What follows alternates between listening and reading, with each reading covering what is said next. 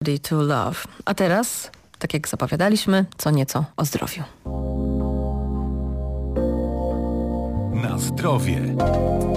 Na pewno Państwo kojarzą, że październik to tak zwany różowy miesiąc.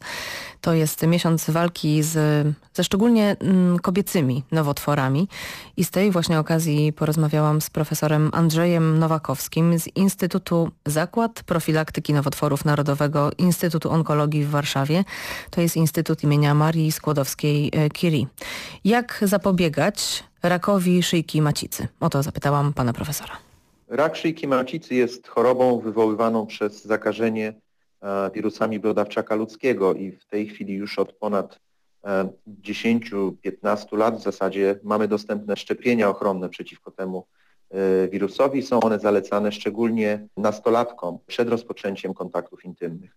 Drugą bardzo skuteczną formą i powszechną są badania profilaktyczne, badanie cytologiczne dostępne w programie profilaktyki od 25 do 59 roku życia, raz na 3 lata i w grupach ryzyka raz do roku. To ważne, co mówi pan profesor, proszę słuchać uważnie. Jak natomiast zapobiegać rakowi piersi? Rak piersi to olbrzymi problem epidemiologiczny. W Polsce rocznie na raka piersi zapada ponad 18 y, tysięcy kobiet.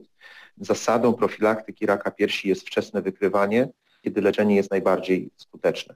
Podstawowym badaniem przesiewowym jest mammografia, dostępna bezpłatnie w programie profilaktyki raka piersi pomiędzy 50 a 69 rokiem życia, co dwa lata w normalnej populacji w grupach ryzyka raz do roku.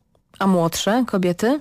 Europejskie zalecenia mówią o rozpoczynaniu badań profilaktycznych w wieku lat 50. Część krajów prowadzi te badania nawet od 40 roku życia, dlatego że zalecenia y, amerykańskie mówią o badaniach mamograficznych raz na rok pomiędzy 40 a 50 rokiem życia i co dwa lata od 50 roku życia. U kobiet jeszcze młodszych ważny jest wywiad, czy ten nowotwór nie występował przypadkiem rodzinnie, czy były zachorowania u kilku członków rodziny i czy były zachorowania poniżej 40 roku życia. Dla tych kobiet szczególnie obciążonych mutacją Ministerstwo Zdrowia oferuje specjalne programy profilaktyczne. A co w takim razie z badaniem USG? Zapewniam Państwa, że ta odpowiedź może zaskoczyć.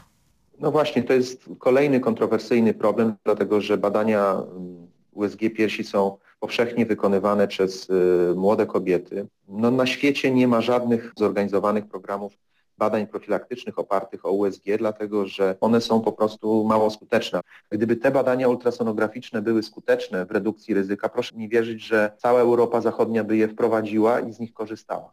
Ja mam świadomość, że często wykrywamy tego raka piersi w badaniach ultrasonograficznych, ale są zupełnie inne przypadki, kiedy pacjentka ma prawidłowe badanie ultrasonograficzne, a za 3-4 miesiące jest diagnozowana z powodu guza 4-centymetrowego i później e, zaczyna się poszukiwanie winnych, przecież ja chodziłam na USG i tak dalej, i tak dalej.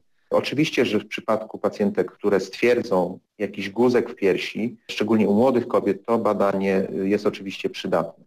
Tak więc e, samo badanie piersi według pana profesora jak najbardziej tak, a jeśli coś wyczujemy, to po prostu warto się zwrócić do lekarza, a nie samodzielnie może zapisywać się od razu na badanie USG. A czy badania profilaktyczne, zarówno w kierunku raka szyjki macicy, jak i raka piersi są bolesne?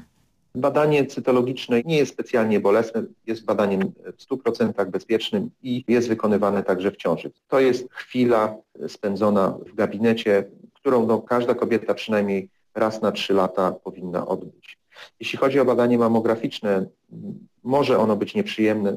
Związane jest to z tym, iż pierś do badania musi być przygotowana w odpowiedni sposób, ułożona, no i dochodzi do pewnego ścisku między urządzeniami mammografu po to, aby tą pierś odpowiednio eksponować na wykonywane zdjęcie radiologiczne. Proszę jeszcze powiedzieć, czy w trakcie pandemii warto się wstrzymywać z badaniami? Potencjalna wizyta w placówce służby zdrowia może się wiązać z większym ryzykiem zakażenia koronawirusem. Natomiast naszej poradni, w poradni profilaktyki nowotworów, Zakładu Profilaktyki Nowotworów e, Narodowego Instytutu Onkologii przyjęliśmy bardzo rygorystyczne postępowanie, obowiązkowa dezynfekcja rąk przy wejściu do poradni, mierzenie temperatury, a co zrobić, żeby w ogóle zmniejszyć ryzyko zachorowania na oba te nowotwory? Oczywiście dla raka piersi istnieje szereg zidentyfikowanych czynników. Oczywiście płeć żeńska jest predysponowana bardziej do rozwoju raka piersi, bo pamiętajmy o tym, że ta choroba dotyczy także mężczyzn. Jest rocznie kilkadziesiąt przypadków raka piersi diagnozowanych u mężczyzn w Polsce. Ryzyko raka zdecydowanie rośnie wraz z wiekiem, dlatego programy badań profilaktycznych są nacelowane na głównie kobiety starsze po menopauzie i 80% przypadków zachorowań na raka piersi dotyczy kobiety po 50 roku życia. Także bardzo istotnym czynnikiem jest występowanie rodzinne tego nowotworu. Jeśli rak piersi występował u bliskich członków rodziny, takich jak mama, babcia, ciotka, siostra, szczególnie w młodym wieku, poniżej 40 roku życia, to jest znaczący czynnik ryzyka i te pacjentki powinny być objęte odpowiednim nadzorem i są w ramach programu który także prowadzony jest przez Ministerstwo Zdrowia. Kolejnymi czynnikami ryzyka to są takie czynniki bardziej, na które mamy częściowy wpływ, takie jak otyłość chociażby i dieta kobiety. Te, na które nie mamy wpływu, to na przykład wczesne wystąpienie pierwszej miesiączki, szczególnie przed 12 rokiem życia oraz późne wystąpienie y, menopauzy. Z tego względu, że przez dłuższy czas kobieta jest eksponowana na hormony, które produkuje, to uważa się, że y, jest związek pomiędzy właśnie długością trwania tych miesiączek w ciągu życia, liczby cykli, a ryzykiem raka piersi. Także późne zachodzenie w ciąży albo niezachodzenie w ciąży zwiększa ryzyko wystąpienia raka piersi. No i z takich czynników, na które częściowo mamy wpływ, to jest y, spożywanie alkoholu, szczególnie w nadmiernych ilościach oraz długie i w dużych dawkach stosowanie tzw. Pomenopauzalnej terapii hormonalnej, którą nale należy stosować tylko wtedy, kiedy jest konieczna, w najniższej skutecznej dawce oraz tak krótko, jak jest to możliwe. O czym mówił Państwu profesor Andrzej Nowakowski z Instytutu Zakład Profilaktyki Nowotworów Narodowego Instytutu Onkologii w Warszawie.